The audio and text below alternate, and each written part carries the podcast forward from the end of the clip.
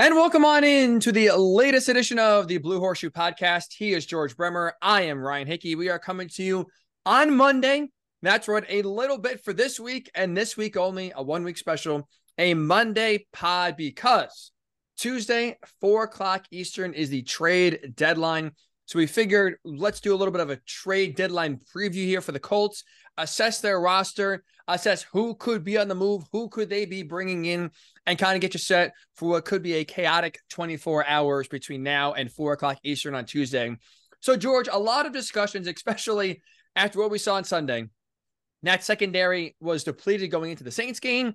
And no surprise, got absolutely roasted by Michael Thomas, by Chris Olave, by Shaheed to the tune of over 500 total yards. Colts lose 38 27. And obviously, coming af- after that game, the big discussion is Colts need cornerback help. They got to get anyone with a pulse out there right now that's not Tony Brown um, on the edge for this team as Juju Brents is still nursing his way back to health. So let me ask you this. As you look at, we're about 24 hours or so away from the trade deadline. If you were Chris Ballard, would you be for this team a buyer, a seller, or stand pat? If I was Chris Ballard, I'd probably do what Chris Ballard always does and and, and just stand pat. I mean, uh, the trade deadline is such a volatile situation in the NFL. I mean, it's, it's not the NBA, it's not Major League Baseball. You don't have these massive moves, barring the the rare exception uh, of impact guys. You know, it's usually something like an injury situation or a team that's that's out of it. You know, just just dumping an older veteran somewhere. Um, but the problem is so early in the year that very few teams think they're out of it. I mean, who outside of Carolina and maybe Chicago Arizona. Who else right now is sitting there thinking they've got no chance? And even I bet at least one of those teams is still thinking, you know, probably Arizona's like, well, Kyler Murray's on the way back and we can make a run. Like it, I think it's too early in the year. I, I just do. I, hmm. I don't know there'd be a whole lot of movement, you know, later in November either. But right now, how many teams out there honestly going to hand hold their hand up and say we are sellers? I don't see many fire sales. I'm with you. And it's, I think the, the NFL trade down is a little overblown in the sense that, look, last year, yes, we saw Christian McCaffrey get moves, big name and a big impact for the 49ers. But more times than not, it's little depth moves that contenders make in order to shore up their team versus, like you said, in other sports, superstars like in the NBA, Kevin Durant going from the Nets to the Suns or James Harden getting traded. Like you see superstars of the NBA get moved the NFL rarely does that happen. And that's why I'm with you. If I'm Chris Ballard, I am standing pat. I am not a buyer. I'm not a seller. So I think both routes don't make sense for where this Colts team is. They're three and five with a backup quarterback. They're not a playoff team. So it makes no sense for them to buy, even with how bad the secondary is. It makes no sense for you to buy what is going to be what a stopgap player that is going to be a, most likely a veteran free agent after the 2023 season. And then what? You give up draft capital to bring a guy in to plug a hole now just to make the rest of the year palatable, but actually gives you no impact when this team actually wants to compete in 2024 and beyond. I don't think that's the right move. And if you're selling, we'll get to this list here in a second. Any player you would trade most likely is a player I would think Chris Ballard wants to keep going forward here. So I don't think if you have plans this offseason to try to re-sign and keep a lot of your impending free agents, I don't see why you would trade them and make their re-signing less likely in the offseason. So if you're Chris Ballard here, I don't think George at three and five, it definitely does not make sense for you to be a buyer. And I don't think you have right now the pieces you would trade. You don't have like one year veterans that, okay, you know, they're not in our future plans anyway. Let's just get rid of them. You don't really have tradable veterans that are appealing to other teams that would make sense for you to get rid of. So they're kind of stuck in no man's land. I think the best bet for them is sit tight, kind of push through, especially this cornerback issue. Hope Juju Brents is back sooner rather than later. Hope Jalen Jones, with his extended look now, can get more comfortable, make some plays. If you get toasted the rest of the year, okay, so be it. But I just don't think right now it makes sense to address that position out of panic from Sunday's performance. And I just don't think it makes sense either to buy or sell with where this team is right now. They got what 63 million or something like that in cap space projected for next year. Um, so they can re-sign a lot of these guys. I mean, that to your point on, on guys they want to sign, uh, they've got the cap space to do it. And we've seen Ballard be willing to, to sign his own guys. I mean, that's where he signs the bigger deals for the most part. Um, so yeah, you know, I, I don't know that it makes a ton of sense. There's one guy we'll get to later that I think could work in a very specific situation with a very specific return. Um, but beyond that, yeah, I, I, don't think you, you should be out there dangling, you know, calling the other 31 general managers and, hey, what would you give me for Michael Pittman? What would you give me for Kenny Moore? You know, I, I don't think they're at that point. Uh, and again, to, to your point about like the impact deals, last year was Nyheim Hines for Zach Moss. That was the big trade at, at, at the deadline. And worked out for the Colts because they got Zach Moss, uh, who's obviously been a big time player for them this year. Uh, but it it wasn't a headline grabbing trade. It, it wasn't, you know, I don't think there were dozens of season tickets sold after that deal was made. You know, it's not that kind of a deal. And if there is one that goes down this year, I think it would be along those lines, not, you know, along the lines of, of some of the names that are out there. Right. The Colts, now looking back, like you said, got lucky and won that trade. But remember, too, the Colts traded Hines to a contender in the Bills who moved off of Zach Moss because they, they, there was just no need for him, not a great fit in that offense. So it's just like, okay, fine, here's a pick and here's Zach Moss. Like, you're giving us a running back, we'll give you one back. And it happened that the more reps, Zach Moss looked good and fit into this run scheme. But it's not like the Colts, like you said, it's not like the Bills are trading a significant piece off their team when they're going for it to give the Colts for a player that they are trading them. That's just so again, if you're selling, I don't think you're going to get a lot back here. And let's talk about that, George, because I think we can make discuss why it does make sense for the Colts to be sellers and or buyers. Um, let's look at right now the the pieces that the Colts could trade. Right, for the most part, you're going to look at free agents um, after 2023. Those names, let's just go one by one here. Kenny Moore, Kenny Moore is a free agent after this season, George. With everyone freaking out, and rightfully so about the secondary on Sunday, trading Kenny Moore makes no sense. Taking the best secondary piece off your roster for an already thin secondary makes no sense. You, you want to see more Tony Brown if you trade Kenny Moore, even if you get a what a third round pick back, I don't think it's worth it. No, you know, and I think Kenny's a guy that has been really respected in that secondary. He's a leader in his own way. He's not a vocal guy, but he's a leader in in terms of this how you do things. You know, this is this is the expectation. And the only way that I could see Kenny Moore being moved is if he wants out. If he's just like, you know, I'm fed up the last couple years, or I don't like this system, or whatever. Um, if he's making that kind of demand, uh, then go ahead and, and and move him, you know, for his sake. But I don't think that that's the case, and it would cripple this team. I mean, like you said, if you trade Kenny Moore right now, if you think the cornerback situation is bad as it is, it's going to be even digging more into that depth. Now, Tony Brown's defense, at least he has played nickel before. You know, the outside corner spot was something that was brand new to him since I think 2017 when he was at Alabama. So, um, not a, a, great move by the coaches, not a great move by the GM there. We talked about that on the post game pod. You can go to YouTube and, and check that out. Um, but yeah, it, moving Kenny Moore right now does a lot more harm than it does good. I don't know so, if it does any good. You're right. And the leadership, I'm glad you brought that up because you're right 100%. He right now is still able to kind of nurse along, if you will, Jalen Jones, Juju Brents, a lot of these young and experienced guys. You trade him off. It's truly now the blind leading the blind where it's like Tony Brown, Jalen Jones, and Juju Brents, assuming he's back sooner rather than later, those three playing a majority of snaps the rest of the season. None of them have played a lot of, you know, played a lot of snaps in general. I mean, what if we added up? We're talking about less than what 300 combined snaps easily between the three of them on defense in their NFL careers. Two being rookies and, and Tony Brown, who came into the season before yesterday, uh, Sunday, that is, playing one defensive snap it's a lot of inexperience. So to your point, one of the ways you can kind of help this secondary learn and mature and hopefully, you know, get on a, a, quicker learning curve than normal is by having a veteran like Kenny Moore there, teaching them, hey, when you do this, this is why, you know, that happened. And here's a little trick to, you know, prevent getting burned again or, or whatever. That veteran presence, I think, just in general, is worth keeping in the locker room the rest of the season like you said, assuming he doesn't ask out, we saw that with Nyheim Hines last year. He asked out and, and Chris Ballard granted it.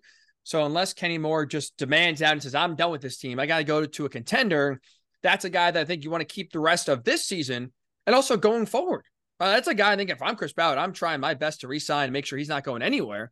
So again, if if that is the case and that's your mindset, I don't think trading him for a middle round pick is worth it. No, and the one caveat to all of this is, you know, somebody wants to blow your doors off. Somebody wants to come in and say, you know, here's the next three years of first round picks for one of these players. Then, yeah, you're going to change your mind. Fair. But, uh, you know, beyond some deal that is just unbelievable, I, I think Kenny Moore should should stay in place and yeah, be re-signed. Howie Roseman wants to call and, and offer three first round picks for for Kenny Moore. I lie. Mm-hmm. I take it back. Trade him. That that makes sense. Um, this is gonna cut close to home here, George. This is your guy, Grover Stewart, free agent at the end of this season. There's no way. I mean, there's no way a team could trade for him still with four games left on a suspension to start. But also, too, I, I don't see how the Colts would want to trade him because that's a guy that, again, with how productive he's been and under the radar he's been, that's a guy that you absolutely want back on your roster in 2024 and beyond. We're clearly talking about a cornerstone of the franchise here, so you know you, you can't be you can't be moving the franchise like this. But no, I mean, I, just in all seriousness, looking at the impact just in the two weeks he's been gone, you know how much more running space there's been for teams. Um, the, the, there's no reason to do this. There's no one on the roster right now who can step in and do what Grover does. Uh, you don't want to break up that tag team of, of Grover and, and DeForest. Now, I think Grover is going to be the interesting one when it comes to the resign numbers, just because going to be 30, coming off the suspension. Um, and even though I think most people probably this is one of those situations where you it probably was a mistake.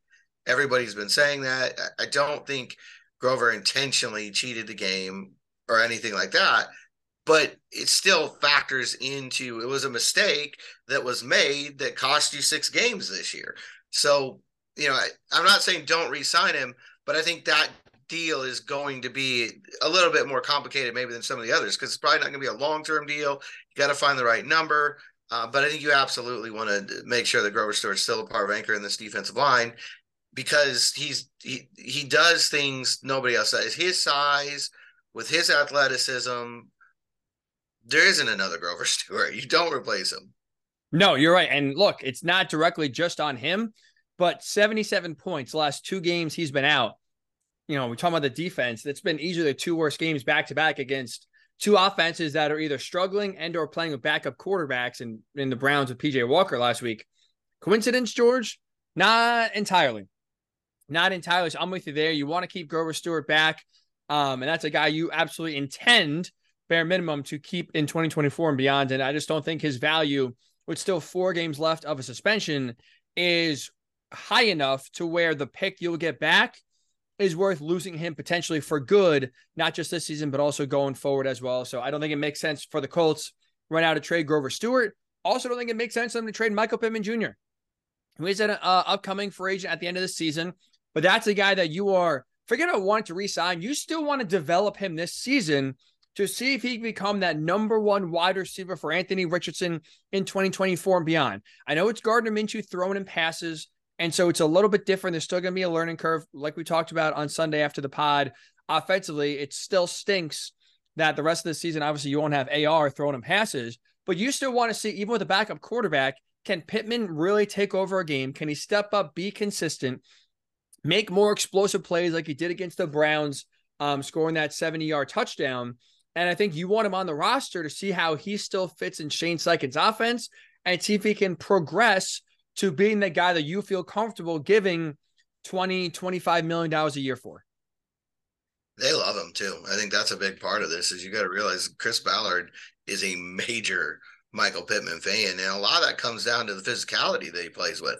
We see the big plays at times and we see the catches, uh, but he's out there in the, in the blocking game, you know, leveling people at times, uh, getting setting that edge, and and that's something that I think they feel like a they're not going to get that from a lot of receivers. So when you take his high end receiver ability and you take in the physicality that he plays with, and the fact that he's got that chip on his shoulder, that competitive fire, all of that is is appealing to to Chris Ballard. I would be, I'm never surprised whatever happens because this league is. I mean, the the Chiefs lost the Broncos yesterday. You never have any idea what's going to happen in this league. Um, and that goes for game to game. It goes for player negotiations. But right now, all indications are that they want to keep Michael Pittman here. And he's probably been as affected as any player on the roster by the quarterback carousel. Just because you look at the time that he's been here and he's had, well, I think seven different starters, which is insane. Um, and who knows? I mean, it, Minshew was limping again at one point in the third quarter yesterday.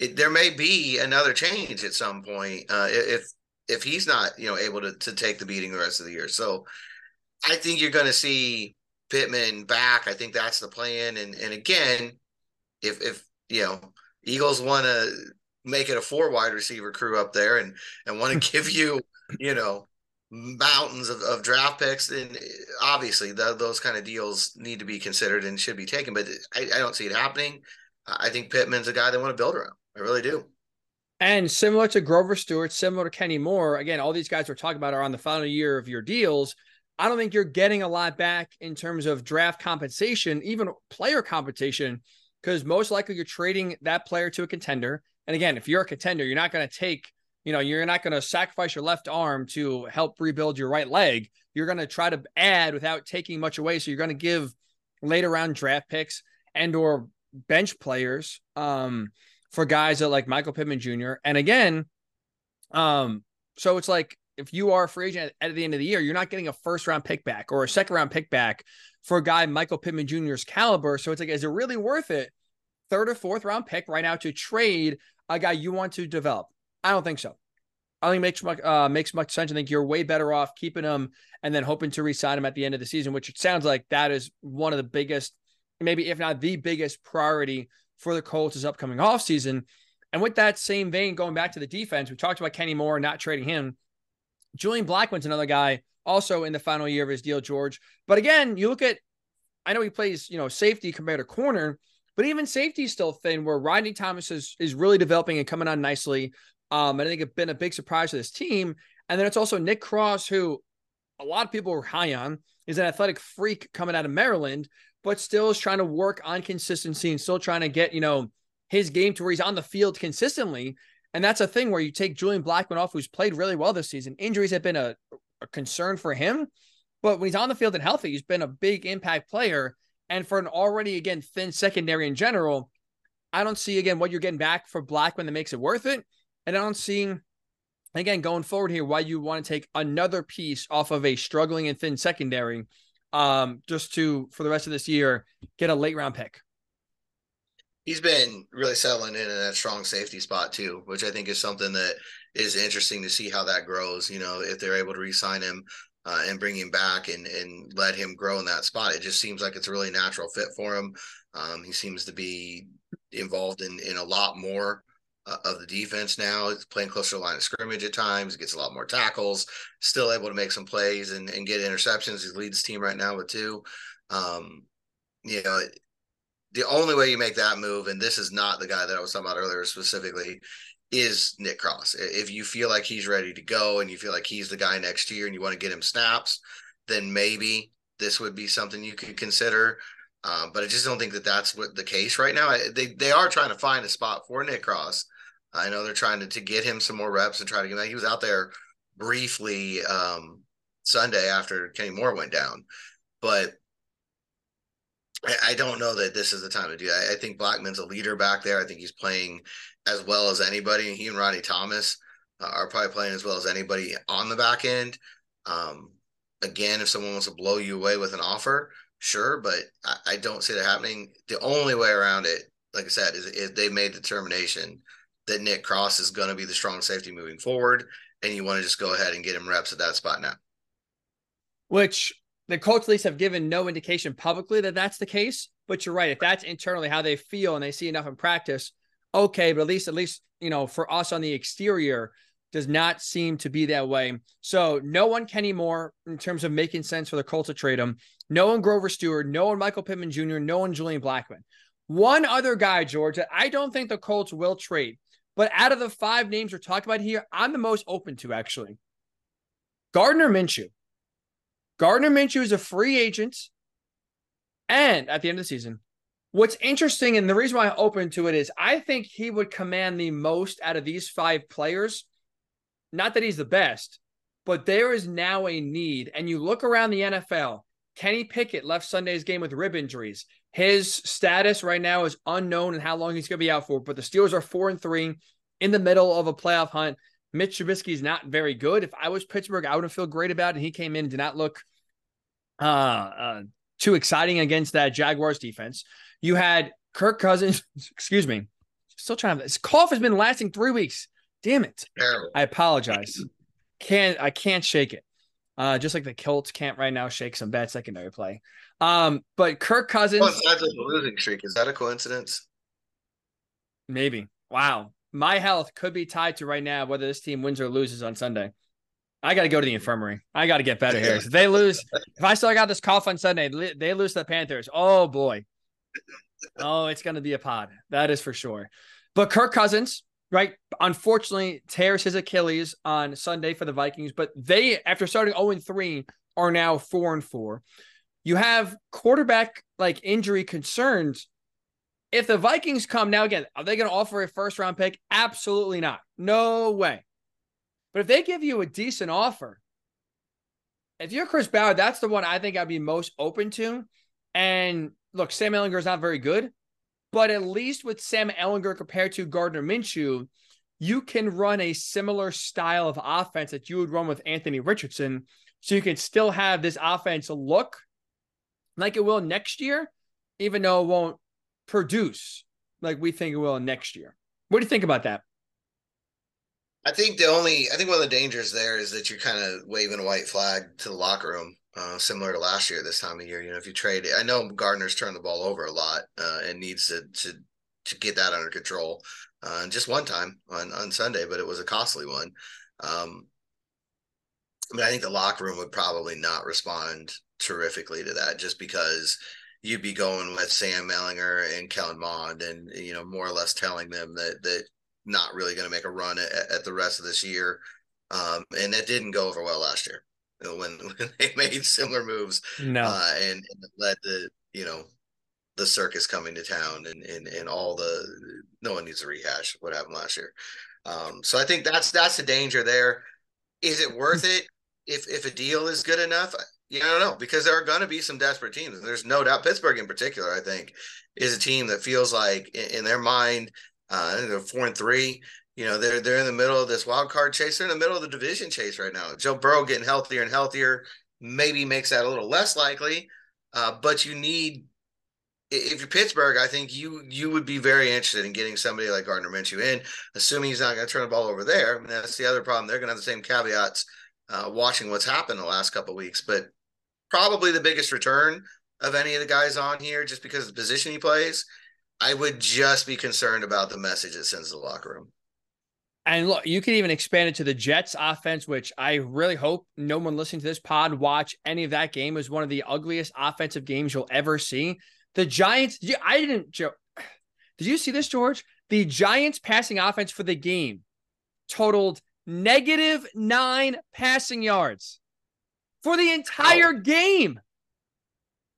And still was in overtime, should have won the game. They just gave the game away to the Jets. But think about how bad the Jets offense is with Zach Wilson, where you had a team on the other side that did not attempt to pass after the second quarter. And for the game, totaled negative nine passing yards and still needed to go to overtime and needed a miracle to win the game. So if you're the Jets, Gardner Minshew for his turnover problems gives you a hundred times better chance to win games going forward compared to Zach Wilson. Um, there's one other one I had too. Shoot. Oh, the Browns. I mean, PJ Walker's not very good. Again, Deshaun Watson's who knows how long he'll be out for, but you have a chippy chip level defense right now that is not winning a lot of games because their offense stinks. And so you wonder, even if it's for, a, you know, probably not going to get a lot for Gardner Minshew if he's asked to, you know, start the next month or so with Deshaun Watson on the way. But again, who knows how desperate these teams are where you see a playoff berth maybe hanging in the balance because of your offense and specifically your quarterback play. Not that Gardner Minshew again is he has his own flaws, but he's also lighting it up um, and putting up points consistently. So I don't I don't think the offer is going to be there where it blows you away. No one's going to give you a first round pick. No one's probably going to give you a second round pick for a backup that's going to be again a free agent at the end of the season. But that out of the five guys, that would be the most open. I would be to trading a player. I think out of those five guys, the best chance again, the most return would be for Gardner Minshew because of the level of desperation right now that playoff teams have with some questionable quarterback uh, situations.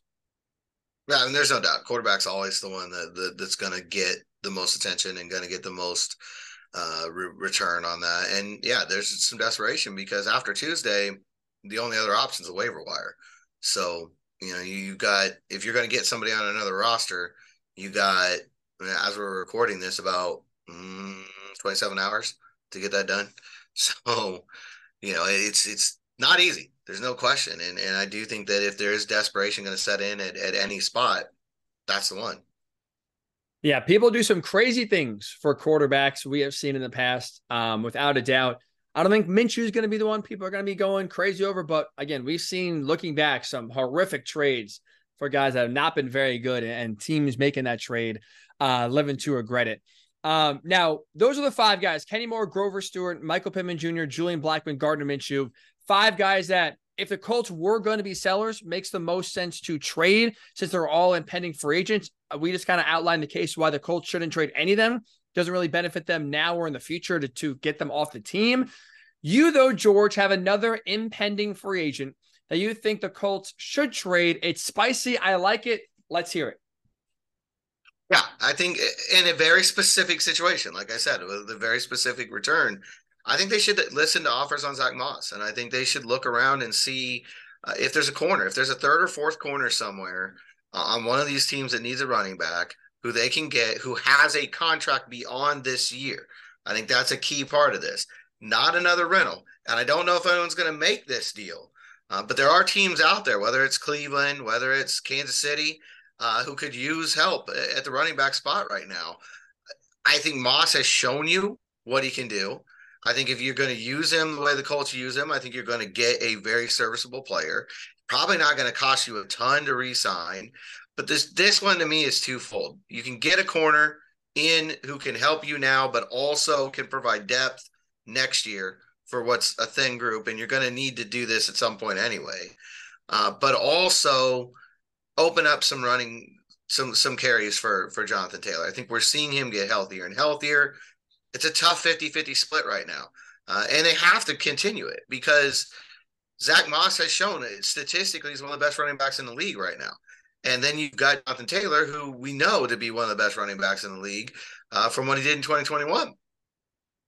So, but I also think Taylor's one of those guys that needs to get lathered up a little bit when he's most effective, it's when he gets some carries early, starts to wear down that defense, and somehow it seems like no matter how many carries he's had in the fourth quarter, he's fresher than the defense, and he's busting off these long runs, and it's crippling. I mean, there's nothing. Ask the Patriots how bad it feels to turn around in the fourth quarter and, and watch him go on a 75 yard touchdown run. You know, it, it it's harder to do when he's splitting time with Zach Moss.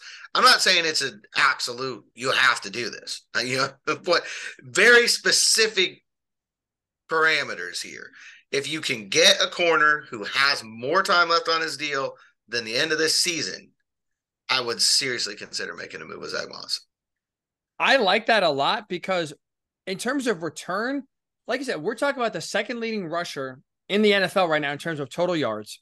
And in terms of guys that are active um, and not up for the year, he is the league leader in terms of average yards per game. He's been tremendous. And I never thought, George, we would be sitting here on October 30th talking about Zach Moss taking carries away from Jonathan Taylor. But especially go back to Sunday, that's what happened. And I think part of the criticism for Shane Steichen coming out of that game for how great he coached and again, how brilliantly he's put in his offensive positions to succeed there are still areas of criticism. I think one coming out of Sunday is the fact that Jonathan Taylor in the second half had one carry. Part of that was, I think, just they got too pass heavy, uh, pass yep. happy. Part of that was Zach Moss got a lot of carries, and or anytime they ran the ball, it was primarily going to Zach Moss. They didn't run the ball a ton in the second half, but Zach Moss, took all but one of those carries, ripped off the 41 yard rush he had in the second half as well. So he, in a way, put Jonathan Taylor on the bench which is crazy. When you look at a guy and Jonathan Taylor almost had, I think it was like 7.8 yards per carry uh, on Sunday. It was insane. but Zach Moss still has been kind of that steady Eddie kind of guy. We talked about the quarterback desperation out there for teams. There's also running back desperation as well. You listed some teams before, excuse me, that could uh that could use a running back. He has been a very consistent guy, and I like your stipulation on the corner. Obviously, this is a trade where if you if you make it, you would prefer player over draft capital. And I like the stipulation of if you're going to trade Zach Moss, it can't just be for a stopgap fourth string corner that again is going to be a free agent at the end of the season. Got to be probably a younger player that is under mm-hmm. contract through 2024. So at least bare minimum, like you said, next year, even if he's not a big contributor, it's just good depth to where if we see Dallis Flowers hopefully not go out again and JuJu Brents have to miss a game or two, or Jaylon Jones next year get banged up, at least you can feel better about a player of this caliber playing versus guys like Tony Brown.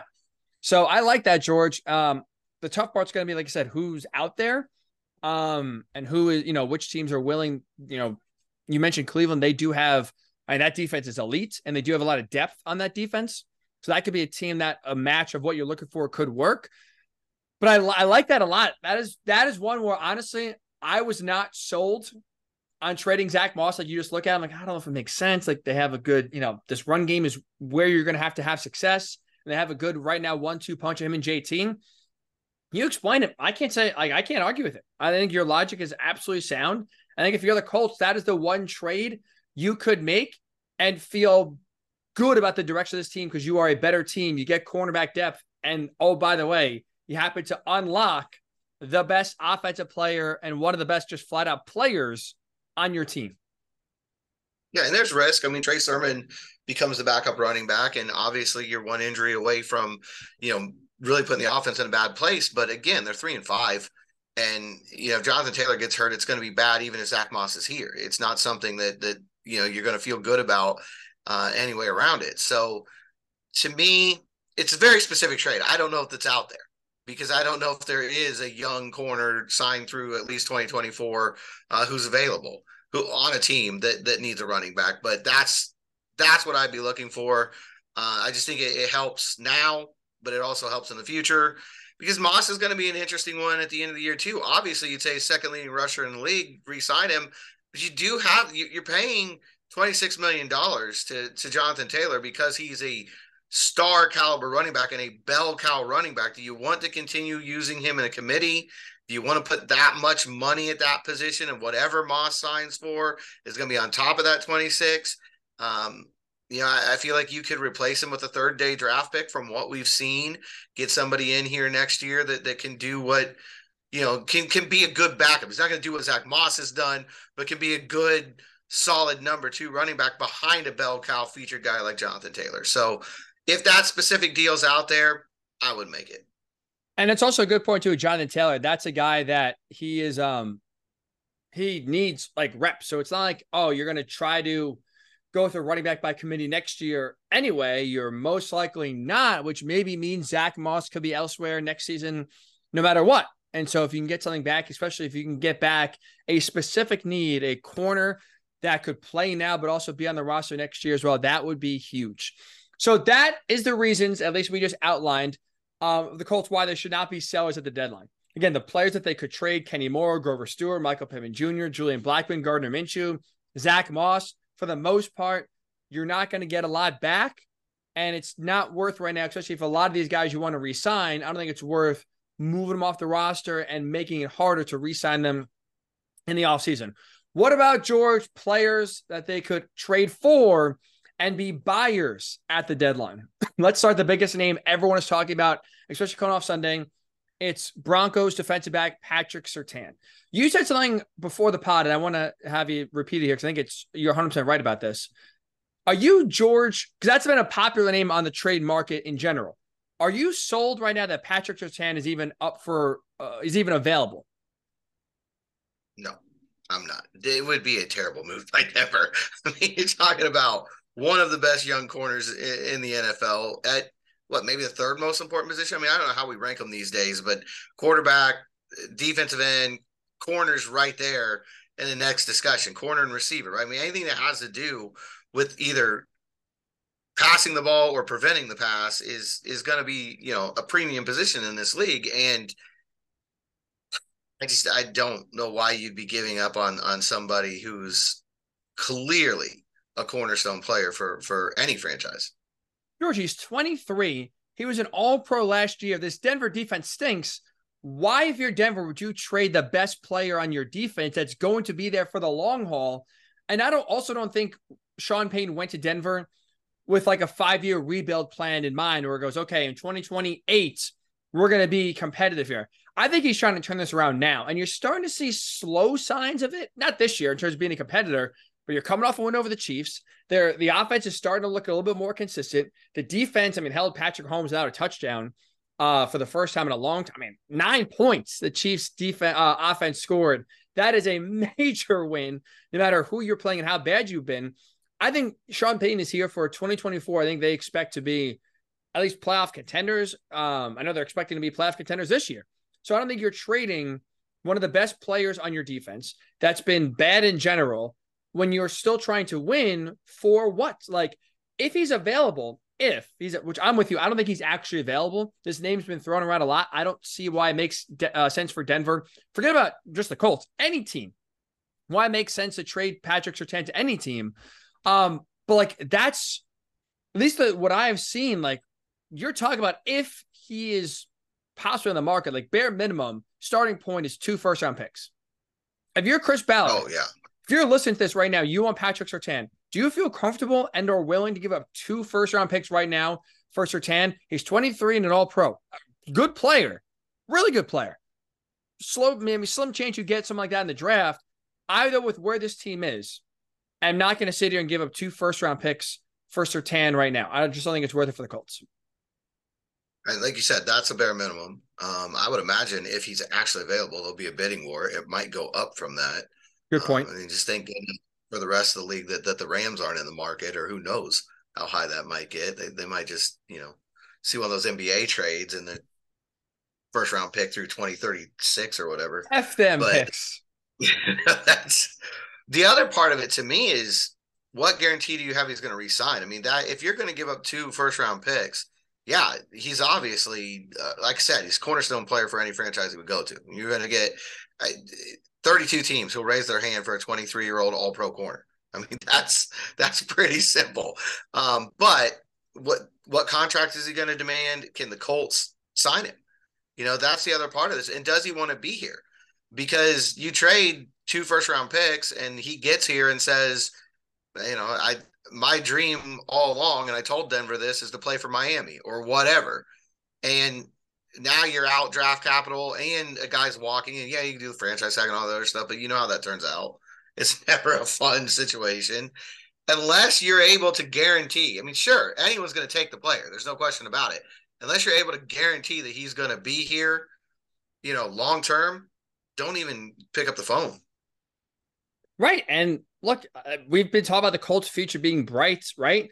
But it's also an unknown. We think they're going to be really good, but it's nowhere near a guarantee. And like you said, with with Patrick Surtain, with like I said, all 31 other teams absolutely having a reason and an interest to call if he's actually on the market, you're talking about a bidding war. The price is going to be high, and a lot of other sexier destinations where he could win a lot sooner, um, and, and have a better guarantee of winning compared to right now Indianapolis.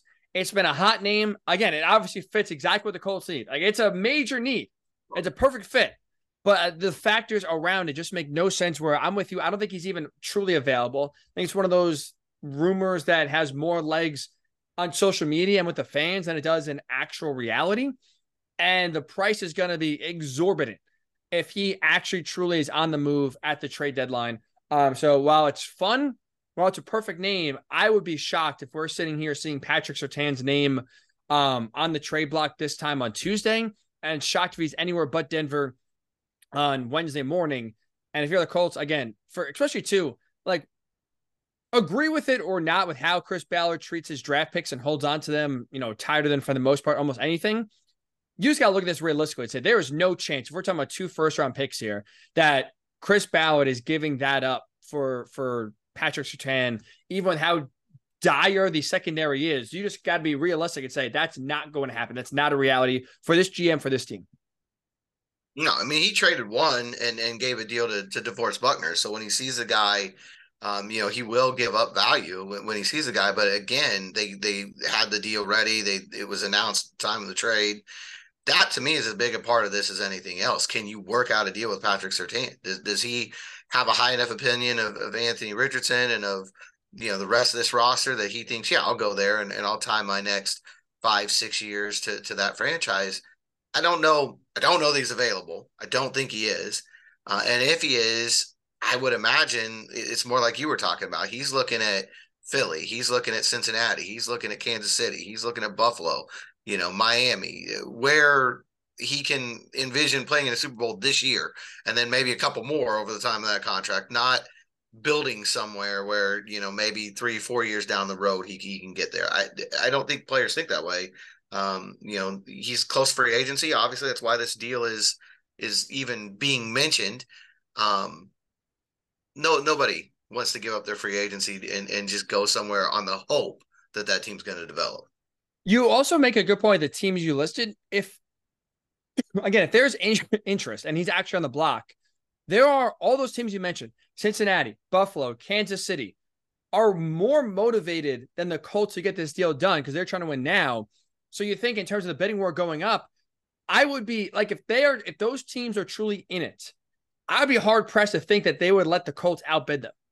Because if you're willing to be in in the Patrick Surtain sweepstakes, that means you're willing and, and accepting of okay, two first round picks we're going to give up, and then if the Colts offer I don't know a second, you're offering a third. I don't think those teams already two first round picks on the table are going to say, well, the Colts are offering a second, we're offering a third, we can't do anymore, so you take them, Indy. They are, I think, going to going again to be highly motivated, more motivated than Colts are, even again with their dire secondary need right now to get a job done because they need him now compared to where the Colts need really search. I mean, they need him now, obviously, but that pick is or that trade is more for 2024 and beyond. It just seems like if he's going to be traded, the motivation around the league is higher right now for other teams to get it done to compare, compared right now to where the Colts are currently positioned at three and five. So we're both in agreement. This is the kind of deal.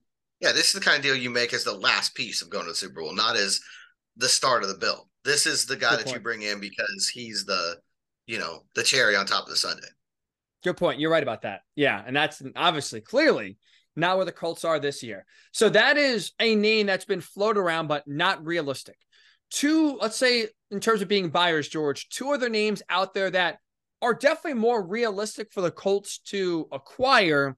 Let's discuss why they should and should not make the trade. One of them is Jerry Jeudy, right? That's been really the, the biggest name surrounding the Colts this trade deadline has been Broncos wide receiver Jerry Jeudy, who, coincidence or not, did reach the end zone for the first time this season on Sunday. So helping himself out, I guess, if he wants to get out of Denver, uh, making his trade value a little bit higher. But if you are the Colts, who Jerry Jeudy, important to state, is under contract in 2024. So this is not a rental piece. You are getting him for the rest of this season and next season. Price aside, George, does it make sense? Excuse me. God, cough. Does it make sense to bring Jeudy into this wide receiver room uh, this year? For me, no. Um, for one thing, I just don't Josh Downs is playing incredible football right now. He's put together two really outstanding games back to back weeks. You can see him being a rookie who's on the rise. We were just talking about everything that you need to get from Michael Pittman and how much you want to see from him as, as he nears free agency and you know his importance to this offense. And I would rather the rest of this year continue to give those reps to Alec Pierce and see what he can develop into than bring somebody in from the outside who's going to have to start over from scratch uh, and who may, you know, from what we've seen production wise, may not be that big of an upgrade over Pierce anyway. Uh, if if he is at all, I mean, I would rather find out about Alec Pierce the rest of the way. I wouldn't want to take snaps away from him to do this. I wouldn't want, definitely wouldn't want to take snaps away from Josh Downs. Um, I, I just don't. I'm not trading for a guy that I would consider to be the number four receiver as far as how I want to use him. I I wouldn't wouldn't make that deal. I'm I couldn't agree more. Like I don't first of all, you bring him in. I don't think he's a he's not very good. So he's not an automatic upgrade to what you have. he, I'm glad you brought the Pierce comparison thing is right. Where I think there's talent with both Jeudy and Pierce, and you just haven't seen it yet. Especially with Pierce this year has taken definitely not been as involved as we thought. But I would rather give those reps to Pierce and see if he can work his way through the rest of the season and build on any sort of momentum for 2020, you know, going into 2024 versus bringing in a guy with in Jerry Jeudy who kind of does the same thing, who is a question mark as well, who is whose deal expires before Alec Pierce. So you have to make a decision on his future faster than you would on Pierce's future. I just don't see the the upside right now if you're the Colts of bringing Jerry Jeudy in because he like this wide receiver room is questionable, right? In general, Michael Pittman Jr. can he develop into a number one wide receiver? That's a big question. We definitely have not seen that, or right now can conclude that he definitely is right now through the first eight games of the season.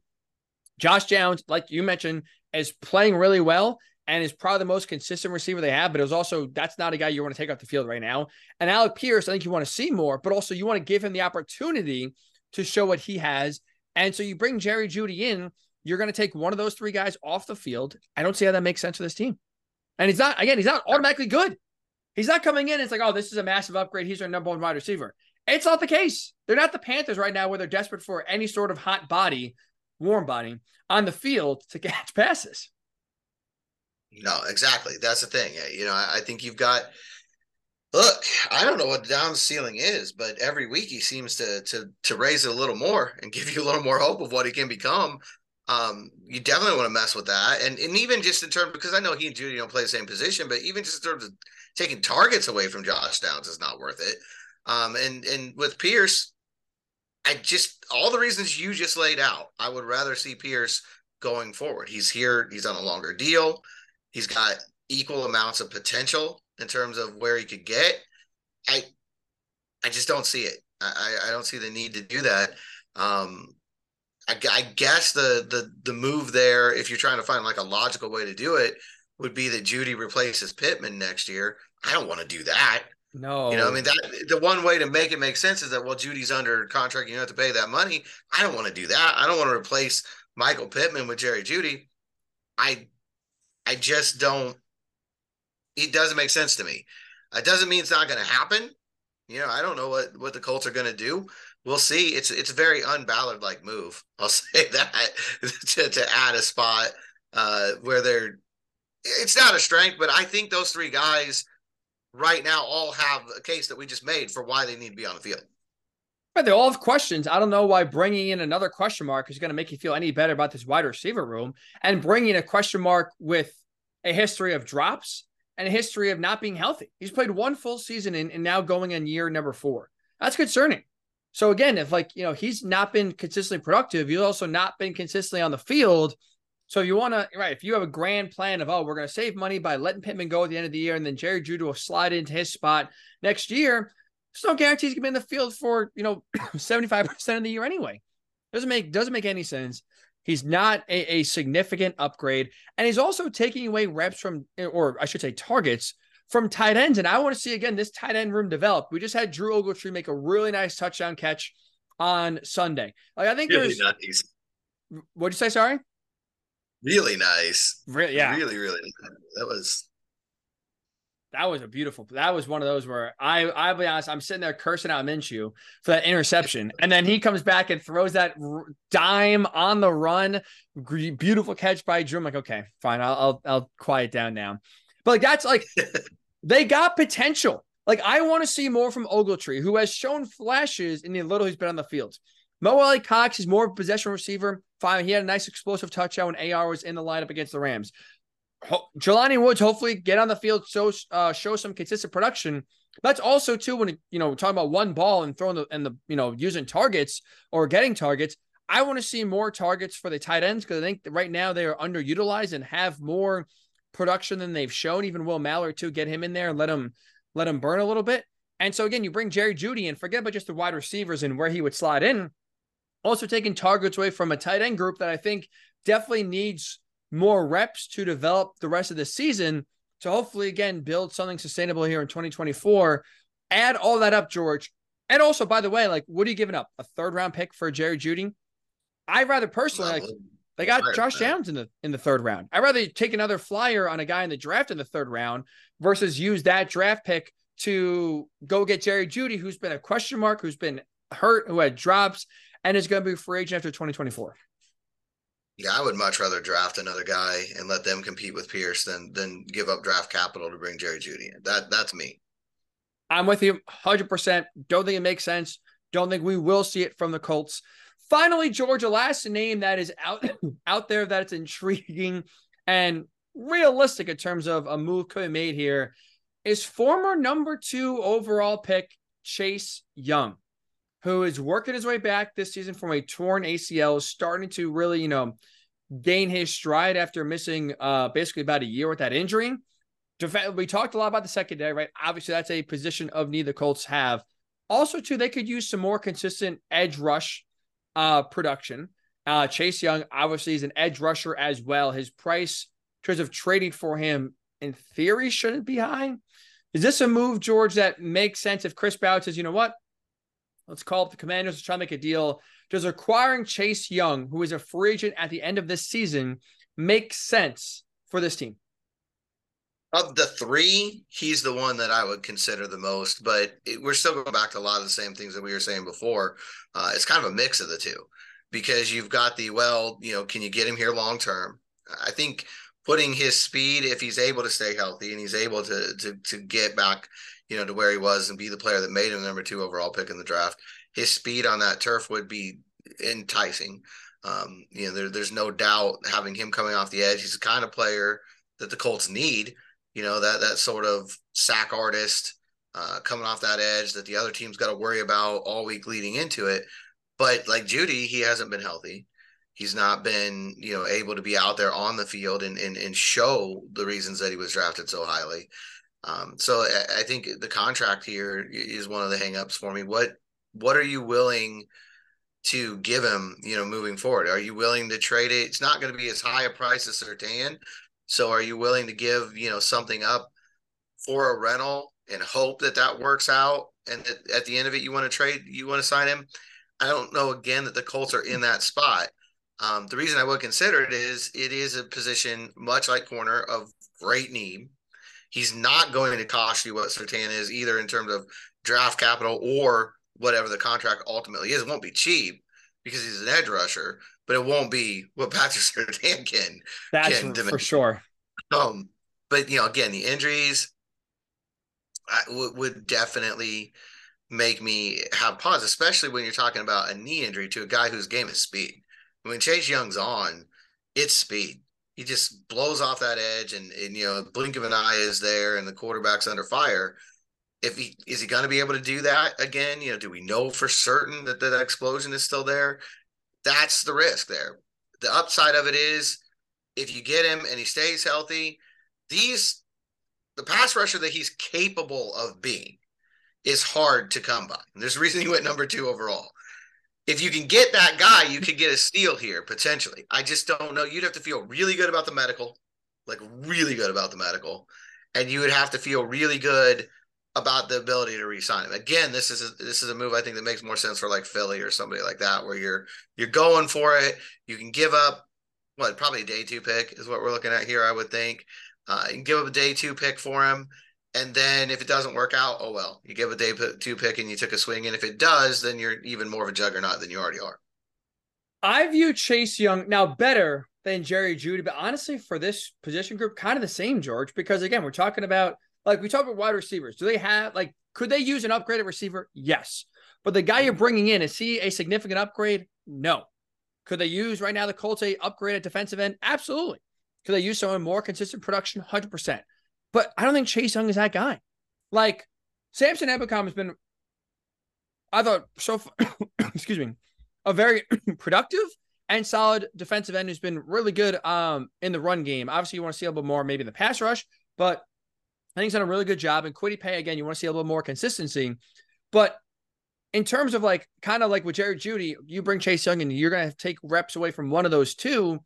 I just like receiver would rather go through the rest of this season giving Dayo some extra reps and giving Kwity a chance to really kind of cement himself as one of those bookend edge rushers for the future and give you know and give them again another what are we so the three uh quick math here nine games? Sorry i'm the 17 games still when it comes to math here i'm still struggling with. Another nine games to see if you can make that production consistent and you look at chase young who has an extra year in the league right he was drafted in 2020 Kwity Paye was drafted in 2021 Kwity Paye has more tackles in his career than chase young and has one less sack so even though chase young's been in the league for an extra year he has 14 career sacks in four years compared to Kwity Paye's 13 sacks in three years. Same player.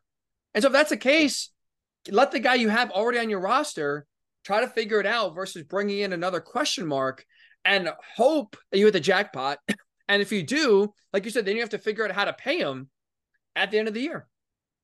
Yeah, I think it's tough. You know, again, I think the injuries with with Young have just been too. It's, it's too bug too much of a an issue.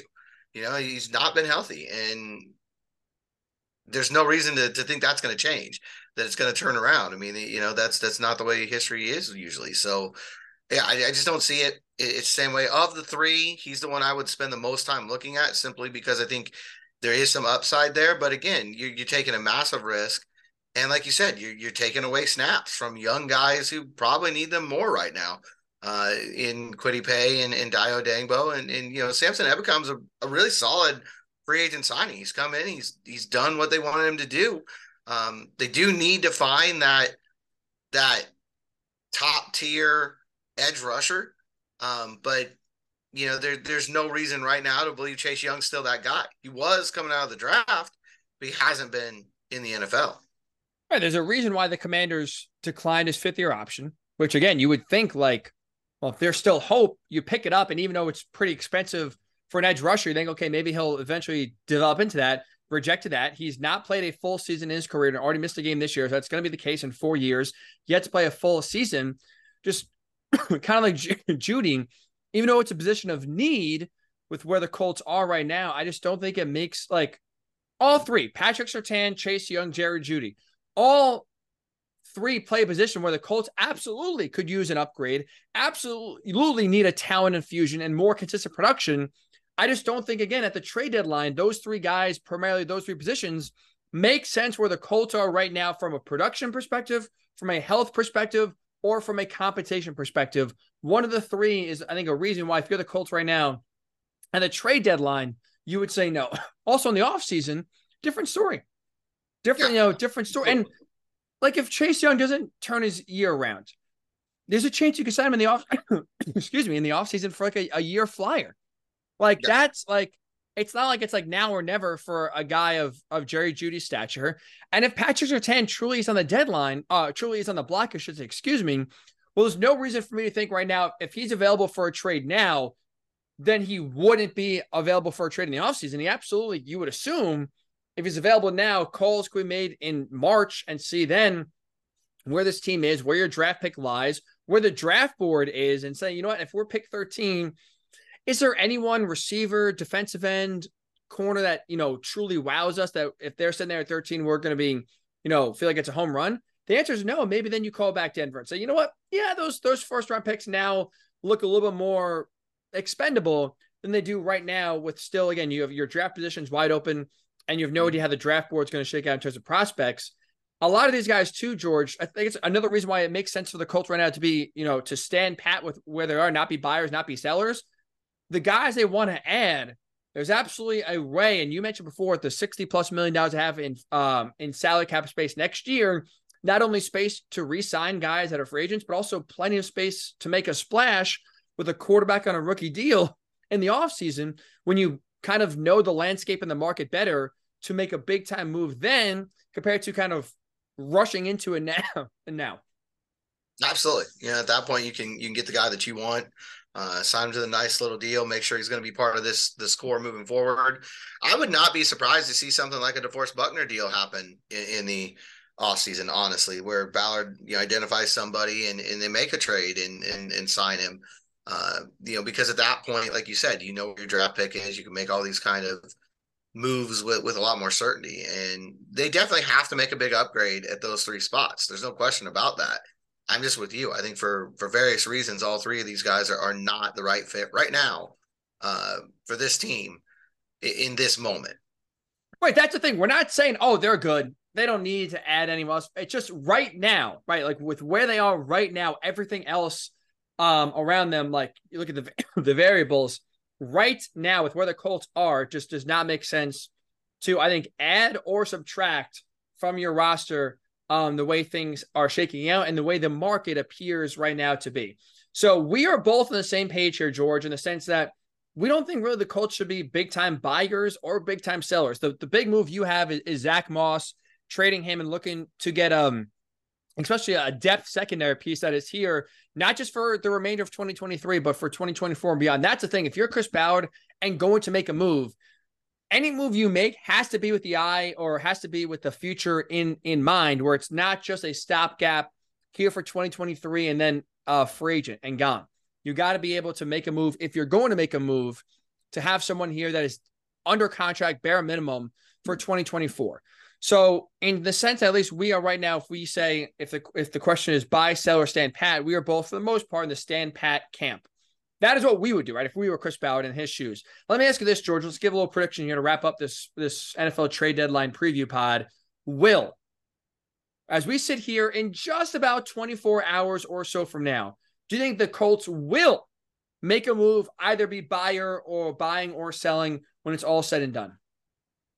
I don't think so. I, I think the the Hines move was really the only one they've made since Ballard's been here, and there was buzz about that. We knew that that was a possibility. There was talk going in, uh, really for about that whole weekend leading up to it that that that might be something.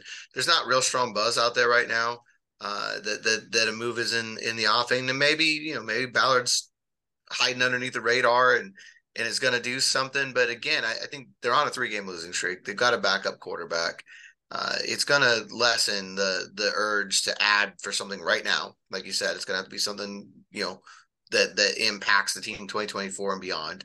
Uh, and I don't think that they're in a bad enough spot uh, in terms of their cap moving forward that they need to sell guys just to sell guys either. So, and they've got all their draft picks too. So it's not like they need to get picks you know, they, they've got all seven picks. They've got $63 million. They don't need to set themselves up. If a deal makes sense, one will happen, but it'll probably be along the lines of the Hines Moss deal, I would imagine, not along the lines of some blockbuster that, you know, leads SportsCenter tomorrow night. Yeah. The good news is, I, I honestly, I'm, I feel bad kind of forgetting this about now. The good news is we're talking about this podcast, and there is surprisingly no talk of Jonathan Taylor. Obviously, the contract changed that. But I would have bet George in the offseason, uh, this this would have been a Jonathan Taylor dominated pod, and that would have been a blockbuster move that absolutely would have led SportsCenter on Tuesday after the trade deadline for sure. I think it's gonna be boring, and I'm with you. I think that's a, honestly for this Colts team with, with where they are. You make a good point too. They got salary cap space and all their draft picks, so there's not really a, a motivation in a year that again. And the Colts, like it's one thing for us to think, but I think also the Colts think this as well. It's an evaluation year. So it also doesn't make much sense when you are still trying to evaluate this roster and who's going to be here, who is not. It doesn't make a lot of sense right now to bring in guys that are going to take away reps and hurt your evaluation process to see who is going to be here in the future or not. And that's why I don't think any we're going to see any moves. I think it's going to be a very quiet deadline. And I think again, it's a good thing where if you're Chris Ballard, you don't want your emotions of I know it's changed the last two weeks only three weeks. But when you're three and two, and we're sitting here talking about, wow, look at the schedule. They could be, you know, eight or nine wins, bare minimum, maybe a playoff run. I think it's important where if you're Chris Ballard, you don't let that emotion or getting caught up in the moment fuel your decision making and allow you to forget, oh, by the way, we are still, you know, in an evaluation period. If the Colts make the playoffs this year and rip off a run because the schedule again still is manageable, great. That's awesome. But I don't think you should be making moves with the playoffs, making the playoffs this year in mind. The goal still should be for this season how can we best put players in positions to evaluate them to see can we find a, a spot for them on this team offensively, defensively? Or, you know what? Doesn't work. We got to find a new piece. And this offseason, with plenty draft capital and plenty salary cap space, that's where we can make our move. And that's why I just think when, when it's all said and done, George, I don't think we should see a move. I don't think we will see a move because then Chris Ballard is of the same philosophy we are, where 2023, the wins and losses aren't as important as the evaluation. Yeah, I mean, I guarantee you on Sunday he's not happy about losing the game, and that's Right, but right. totally different story, and, and that's what you're talking about. Uh, The, the the the big picture, you're trying to find out is Jaylon Jones a starting corner moving forward? Is JuJu Brents going to be that guy? You know, is he the lockdown guy that you want moving forward? Uh, so got get him healthy, and and you know that's another reason for the Zack Moss deal that I talked about. I don't rush JuJu back. Same as we said with, with Anthony Richardson. Same thing here. This is a guy, second round pick of utmost importance to the future of this franchise. Don't rush him back. Don't make this work worse. I know the situation's terrible right now. I know they're in a really bad spot. You should have taken care of that in March. We talked about that on Sunday. You know, that's that bed's already been made. Lie in it now. Do not cause uh JuJu Brents to to to get worse. If he's healthy, fine. I don't know how long the the the, the injury is going to be. If he's ready to go next week and he's 100% healthy, absolutely. The more reps, the better. You need to get him out there and, and, and let him play. But if there's risk, it's not worth it. But, you know, for me, it's Josh Downs season. It's Josh Downs season the rest of the way now. Let's see how high this kid can go. I, I think he's really uh, showing that, that a lot of the, one thing he's showing why Reggie Wayne loved him coming out of the draft. Yeah. Let's just let Reggie pick all the receivers from, from here on out. Um, but I, I think he's really showing some incredible upside. And I can't remember the last time a rookie receiver had this kind of impact on the Colts. Ty got there eventually, but he was hurt early in his rookie year. And people kind of forget he had the hamstring he was dealing with, missed a couple games. He had some big games. I can't remember Ty being this big this early in his career. Um, definitely, he's the one you go back to, and that's 2012. Right. So that's 11 years. Um, it's been a really good start, and, and I'm really interested to see how Josh Downs carries this out.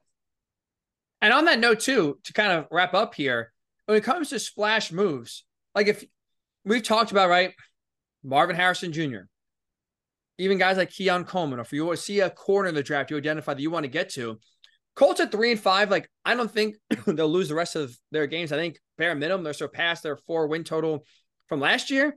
So they're not going to presumably be in a position to get one of the best players, non quarterbacks in the draft just by sitting in the position that they are draft wise. They're probably going to have to make a move to trade up if they identify one of these game breaking players that they want to get. And the way you do that, right, is by trading draft picks. You rather keep, like, you rather make that splash for the draft versus make that splash now at the deadline and throw away a third round pick that could be necessary and could help you get a deal done down the road um, to make a move from, I don't know, 13 to seven or 12 to five, whatever it is, and to jump up there to get, again, maybe Marvin Harrison Jr., maybe Keon Coleman out of Florida State, maybe another wide receiver, maybe another defensive back, maybe an edge rusher, whatever it is. I'd rather, again, on the heels of talking about Josh Downs and his impact already as a rookie, you're talking about rookie impact going forward here and making splash moves. I think you're better served keeping the draft capital now and making that big splash move come draft time versus coming out the trade deadline to make this season easier on the eyes versus actually going anywhere of significance. I'm with you 100%. So, with that said, our schedule for this week is going to be this. We do not assume, as you just heard for the last hour, the Colts can be very active at the trade deadline. If we are dead wrong, with which right now on a two game losing streak with our picks, eh, maybe uh right, we could be wrong. Us and wrong, it's not uh not uh unthinkable to say the least. If we are totally wrong and the Colts make a big move, Michael Pittman Jr. traded, Grover Stewart traded. You name it, the Colts get Patrick Surtain. Buyers or sellers? Yes, George has a heart attack for Grover Stewart. I didn't mean to scare you there, George. Anyway, if we see a big time move happen, we will have an emergency pod. So make sure you download and subscribe to the Blue Horseshoe podcast, uh, wherever you get your podcasts, and also on YouTube as well. We will have an emergency pod out for you um, as soon as that move, if a move may, uh, is made. If what we think comes to fruition, and we're actually right. And the Colts are quiet. Trade deadline comes and goes. Maybe it's a marginal, you know, pick where it's a last guy on the roster traded for another last guy on the roster. You won't hear from us again until Thursday, as we'll get you set for the Panthers and Colts. Get that preview set for the last game in the states for a few weeks, um, and we'll bypass the Tuesday pod and just kind of recap if any moves are made in that Thursday pod as well. So big move. We'll be back with you on Tuesday. Quiet deadline. We'll be back with you on Thursday. So best way to find out when we're on next is obviously one, pay attention to the news. Also, two, subscribe and download to make sure that you are always getting alerts whenever our show is dropping. So with that said, have a great rest of your week. I won't say when we'll talk to you because honestly, if we have been the bad luck and I say if I talk to you Thursday, well, that means we'll talk to you Tuesday. If I say talk to you Tuesday, that means Colts are going to have a quiet deadline uh, and we'll talk to you Thursday. So I'll just say this have a great rest of your week and we'll talk to you soon right here on the Blue Horseshoe Pod.